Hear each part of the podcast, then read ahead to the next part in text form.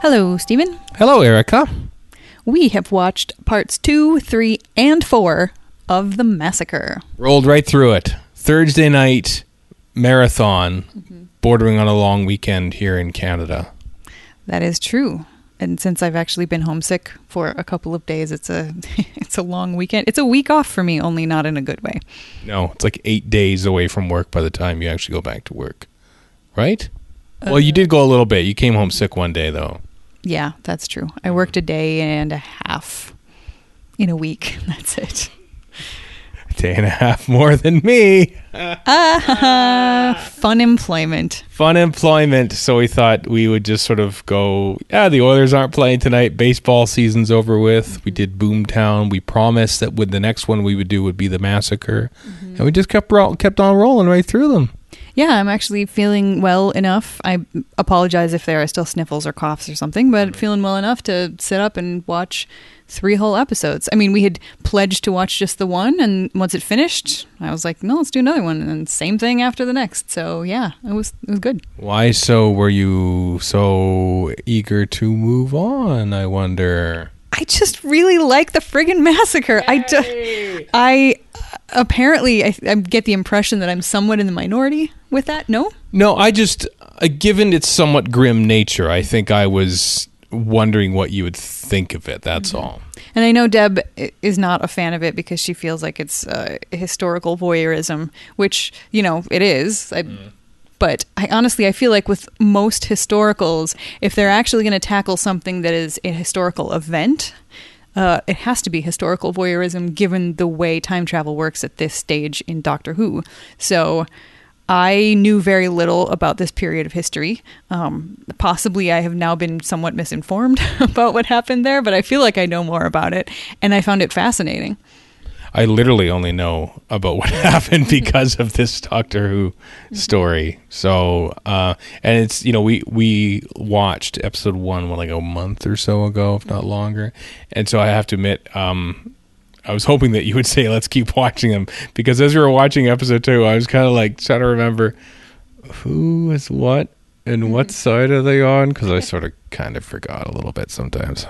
I'm actually really proud of myself that I didn't. I think I liked episode 1 so much that even this long afterward, I didn't have any trouble picking up and remembering who were the Huguenot folks that Stephen had gotten mixed up with and who were the Catholic people who were, you know, running around the abbot and doing his bidding and the, you know, king. And I think we found out more actually in episode 2 about what the king's whole deal was, which was really trying to keep the peace between everybody. I mean, he did seem like a little bit of a wussy pants, you know, scared of his mom, not really. I think, I don't know if this is what history was really like, but given what we saw on the screen, if he would have had a bit more of a backbone, possibly things would have gone very differently, and he would have been able to take some sort of steps to equalize things. I'll offer this modern day, so to speak, comparison. He's a regular Tommen Baratheon, perhaps. Jeez. With Cersei, the Queen Mother. Yes. Wow. Except I think Tommen was even more spineless. That's the nearest. Yes. I got it. It wasn't Joffrey. Oh God, no. But yeah, a Tommen who was actually paying more attention and not being played by, you know, one side or the other necessarily. Yeah, I just found it really fascinating. It was just interesting, all these different groups of people trying to get along and the vast hatred that the Catholics have for these people who are different. I mean, it makes me think of the U.S. political situation right now. You've got all of these white people who suddenly it's okay for them to come out in the street and say how much they hate people who are not like them in color or gender or sexual orientation or any of that stuff. And yeah, it does make me a little sick to my stomach. But ignoring all that, this is a good story. Thankfully, I don't think that the events of the massacre, as Lisa's played out here, where the Queen Mother and Tavanes sort of stage a couple of assassinations, essentially, to rile up feelings against the Huguenots. I don't know. I'm honestly terrified about what is going to happen in the United States over the coming months and couple years. I would not be surprised if there's blood in the streets at some point eventually if things do not sort of get cooled down. I was gonna say, before we turn to that, I could talk more about this, but I won't. Just Trump tweeted tonight. He's complaining about the protesters. Very unfair. Like your basic standard election mm-hmm. run-up tweet. He hasn't changed. Mm-hmm. He's still complaining. It's very, yeah. Mm-hmm. Doctor Who. So the Abbot of Amboise looks like Doctor Who. I like that. I like the fact that there was a neat little mistaken identity plot, mm-hmm. but it wasn't one of those kind of wacky mistaken identity plots where they're making jokes out of it, and the two characters who look alike know it and are like trading places and stuff. And I mean, I kind of like that too sometimes, like look at Black Orchid. That was kind of fun. But here it was just totally circumstantial, kind of like their entire business in Paris at this time. It's just everything is sort of incidental, and they're just kind of trying to get back to the TARDIS and get out. Although Steven he's got more to do because he's trying to stop somebody from being murdered at the same time as he's trying to find the Doctor. And then for a while, thinks the Doctor is dead, which is like, that's kind of a dark and sad thing. I mean, episode 3 ends on a cliffhanger that the Doctor is dead, because Steven's basically saying that's the Doctor. We haven't seen anything to sort of convince us otherwise. So, mm-hmm. Yeah, that must have been scary at the time. Mm-hmm. And then, I mean, he wanted to find the key so he could get back to the TARDIS, which makes me think he knows how to pilot the TARDIS or thinks he could figure it out to go somewhere else. I guess his plan was just to continue traveling and hope he ended up at home at some point. Mm-hmm. I suppose that's probably what I would do. I don't think I would want to stick around in Paris in, 1527? 1572. Okay, I had the numbers right. Yeah, just flipped around. Mm-hmm. Mm-hmm. Yeah. I think the original version of this, and this is a subject covered in my interview with James Curry Smith, who wrote the book about the massacre, who did a great deal of research, because the novelization is very different. John Lucarotti wrote the novelization based on his original script, I think, which they don't have. There's no copy of the original script, because I think Lucarotti got rid of the original script soon after he wrote the novelization. So we have the novelization, which is ostensibly somewhat based on his original script, where there is an actual connection. It does. I don't know if the Abbot of Amboise dies, but he's certainly, that connection between him and the Doctor is played up a little more. And I think it's basically revealed that, yes, the Doctor is the Abbot of Amboise or something like that. Or they've been doing some, your standard double act, kind of like the Enemy of the World in a way. And they escape that way. But that was changed for some reason in the televised version, probably towards the end, probably by Donald Tosh, the script editor, when various changes needed to be made for whatever reason. So, it is left a little, at the end of the day, you think the only reason to have the Abbot of Amboise look like the Doctor is to basically fool Steven for a little bit and give a bit of a cliffhanger for episode 3. But we never find out where the Doctor has been in Paris for like 2 whole episodes. He just sort of shows up and says, yeah, I've been here. Mm-hmm. And that's it. Well, I disagree a little bit with your thing about the only reason is for him to think he's dead. Mm-hmm. Actually, there's a good portion of what's going on with Steven, his plot line, is actually kicked into gear by seeing the Abbot of Amboise from the window and recognizes him. That's and true. Then the other two fellows, Muss and the other guy, think he's... We've been reading the scripts. Sometimes they're referred to as like, on the subtitles on the screen, is like Gaston is his first name, and in the script that we were reading along, it's his last name. So I had trouble drawing the two together. Anyway. Yeah, same here. Mm-hmm. So anyway, they think that he might be a spy, a Catholic spy, because he knows the abbot, and he's insisting that that's not the case, that it's you know, if that's the abbot, then it must not have been the doctor. Or maybe the doctor is pretending to be the abbot, because actually that is legit a thing the doctor would do. We saw him pretending to be somebody else in the Romans. Sure. You know, that's just sort of his style.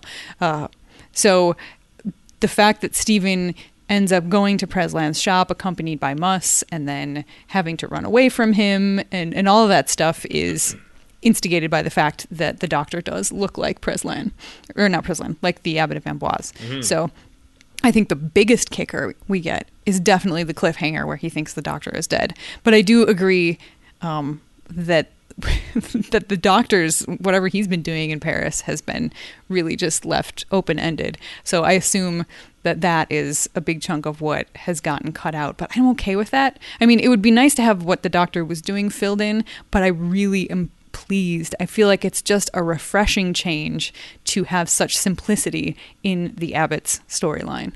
Like I don't want all of that extraness in this particular story. I think it's nice. If we would have gotten a one-line explanation that the doctor was hiding out with Présland somewhere, mm-hmm. that would have been maybe slightly better than what we got. But hey, leaving a nice gap like this, that is just leaving it open for, you know, the fanfickers or Big Finish or the novels or whatever. I think it's probably a testament to how he was being treated with the production team, you know, being written out of large chunks of episodes 11 and 12 of Dalek's Master Plan before this. He was on holiday for episode 2, so the one scene that he's in, it's on film, that it was pre-filmed, and then he only appears as the abbot in episode 3 before showing up for episode 4.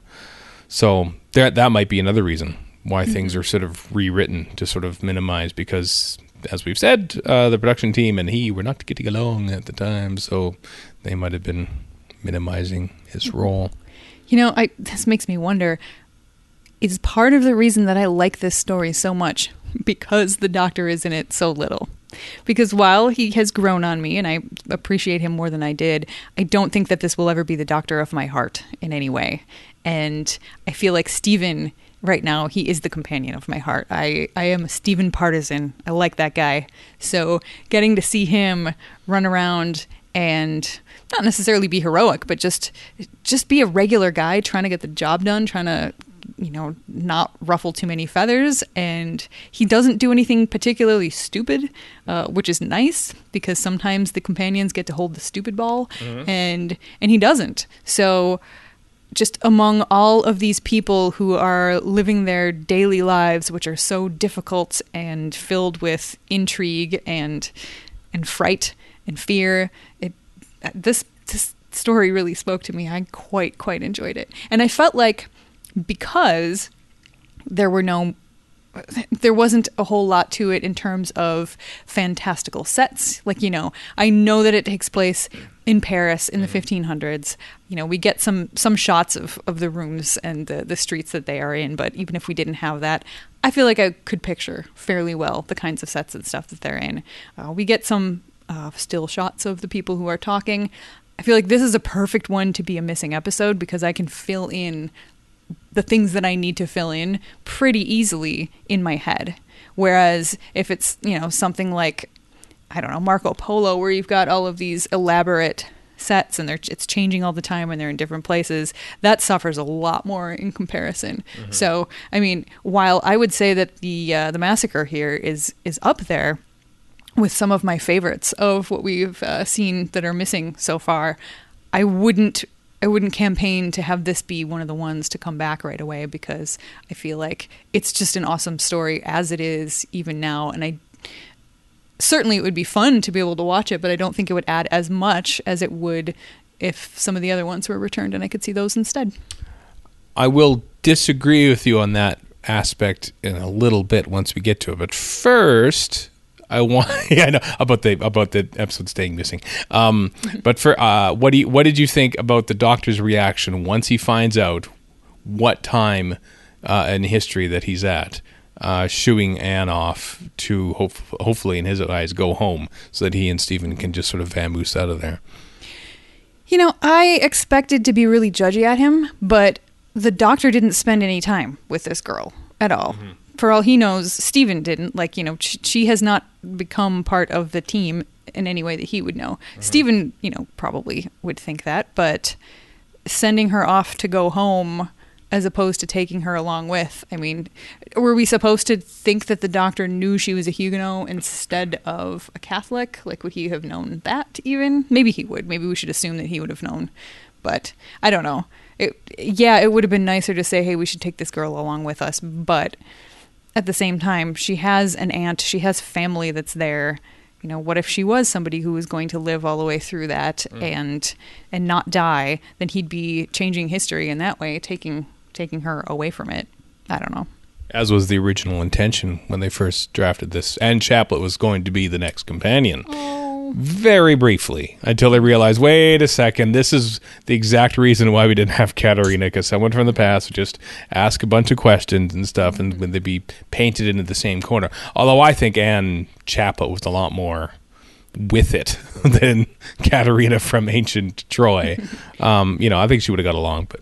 Yeah, I think she would have been great. I actually really liked Anne. Yeah. She, was smart enough to run away when she heard something secret and to find people to hide out with. And then, she took her life into her own hands a bunch of times. She knew how to sneak around throughout the streets. I think she would have been a great companion. I think she would have been excellent. So I am bummed that did not happen. I wish it would have. I can understand Steven being upset when he discovers what is about to happen to her, because that's a real bummer. But from the Doctor's, big picture history point of view, I don't feel like that's certainly not on a par with trying to being a caveman with a rock. There is some speculation amongst some fans out there that when Stephen and Anne stay the night at Presland shop, they stay the night. Ooh.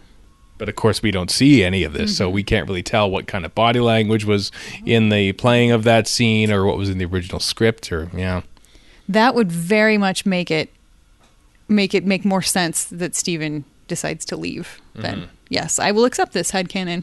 Because he's torn up, like when we can't send her away because he's like kind of sad, like they have a bit of a pointing goodbye, Although if they did go that far, I might almost expect him to stand up to the Doctor and be like, no, she's coming with us. But, okay, so if we accept that headcanon, and then a few scenes later we get Dodo Chaplet, appearing in the TARDIS, whose grandfather was French.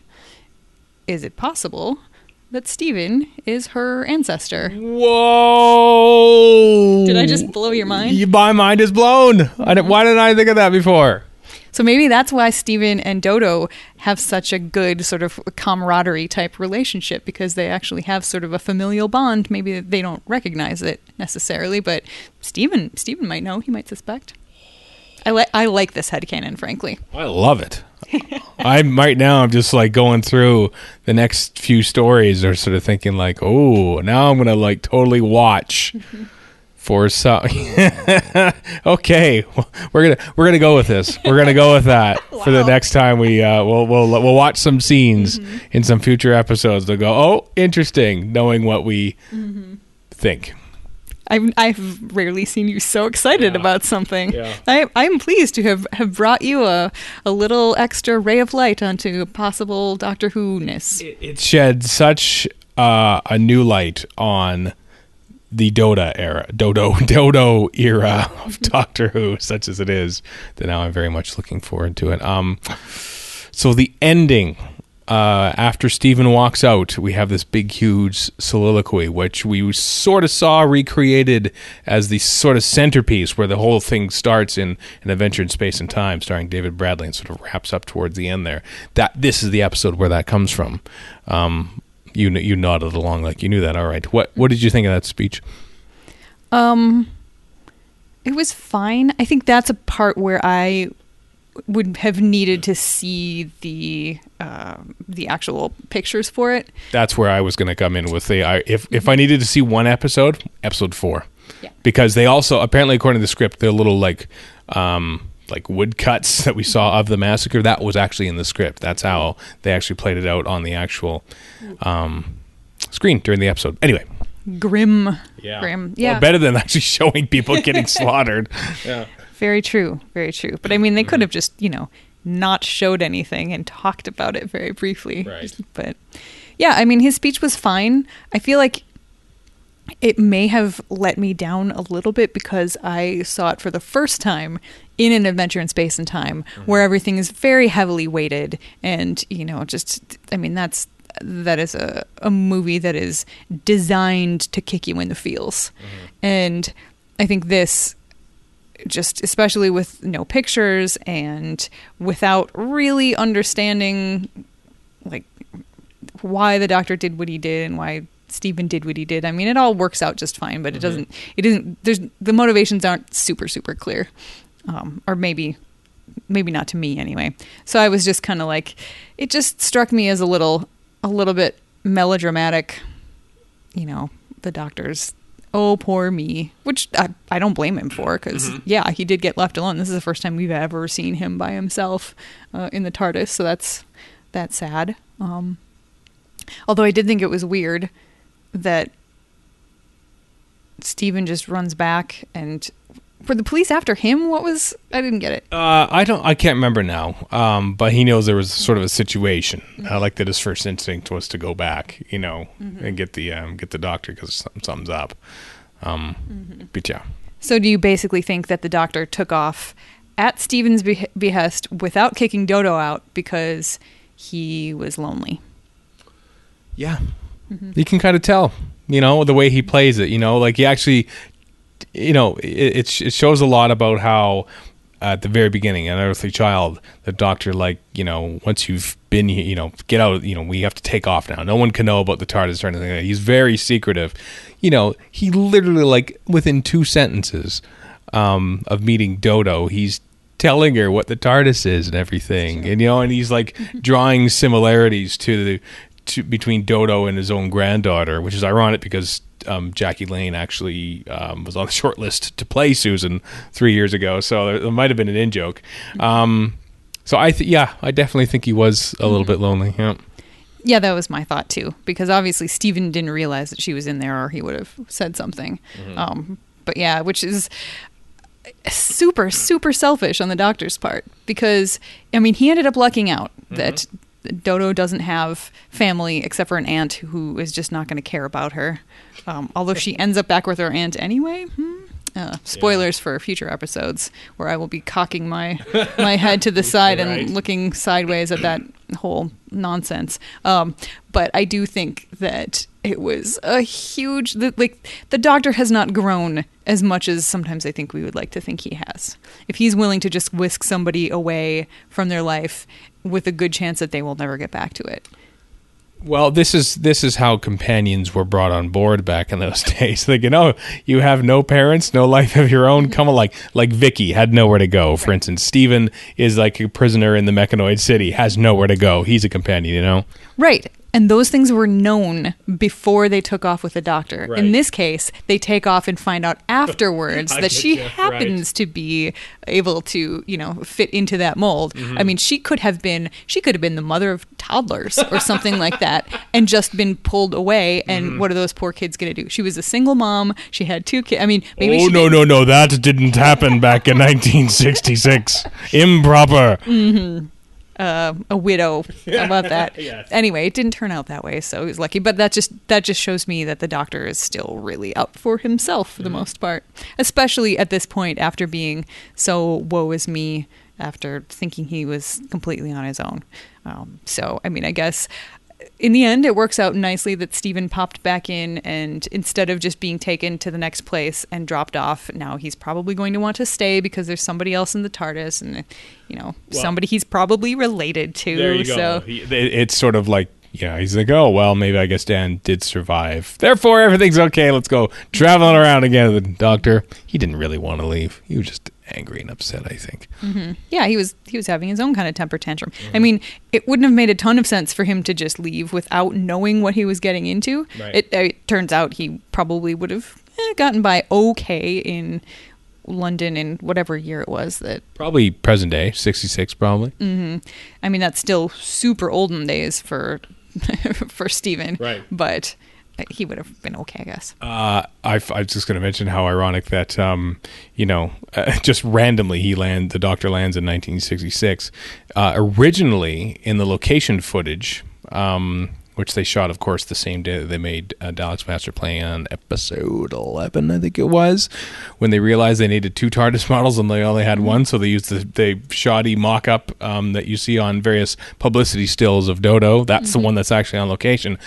During that location shoot, they wanted to get William Russell and Jacqueline Hill to do a walk-on as Ian and Barbara walking by. Oh, my God. Wow. That would have been amazing. Mm-hmm. Wouldn't it, though? Yeah. And kind of heartbreaking at the same time. Got a little misty there thinking about that. Yeah. I maybe it's better that it didn't happen because that would just break my heart. Mm-hmm. Imagine if you saw them walking off in the distance or something, the doctor did, or they just missed each other or something like that. Oh. Yeah, I don't like that kind of, just missing each other sort of thing. That drives me nuts. Yeah. Well, never happened. Nope. So Dodo's off into the TARDIS. And next week, we get moving images again. Full-on existing episodes for the next 4 episodes. How about that? Really? Yep. Cool. What's next? You can tell me. It's The Steel Sky, which is episode 1 of... I don't know. That's what I want you to tell me. The Ark. Have you seen The Ark before? I have not seen The Ark, I don't think. Oh. I'm so excited. Whoa. Oh, my God. Because it exists and it's something you haven't seen before. So, I mean, recons are one thing. If you haven't, heard or seen the recon, then, I've seen the recon, but I haven't seen the episode. So I feel like we're on kind of similar ground. But for a new episode to you that actually exists, so it's very exciting. Yeah, I'm pretty sure I have. I mean, like I always say, it's possible that I have seen it. Like when I was little, I know enough about what happens in it to know that it doesn't sound familiar. So yay, well, it'll be exciting. It'll be very exciting. So thumbs up to The Massacre, though. Oh yeah, definitely. Huge thumbs up. I really liked it. Hooray. All right. Next one, whenever that will be, is The Ark. Woohoo. Goodbye.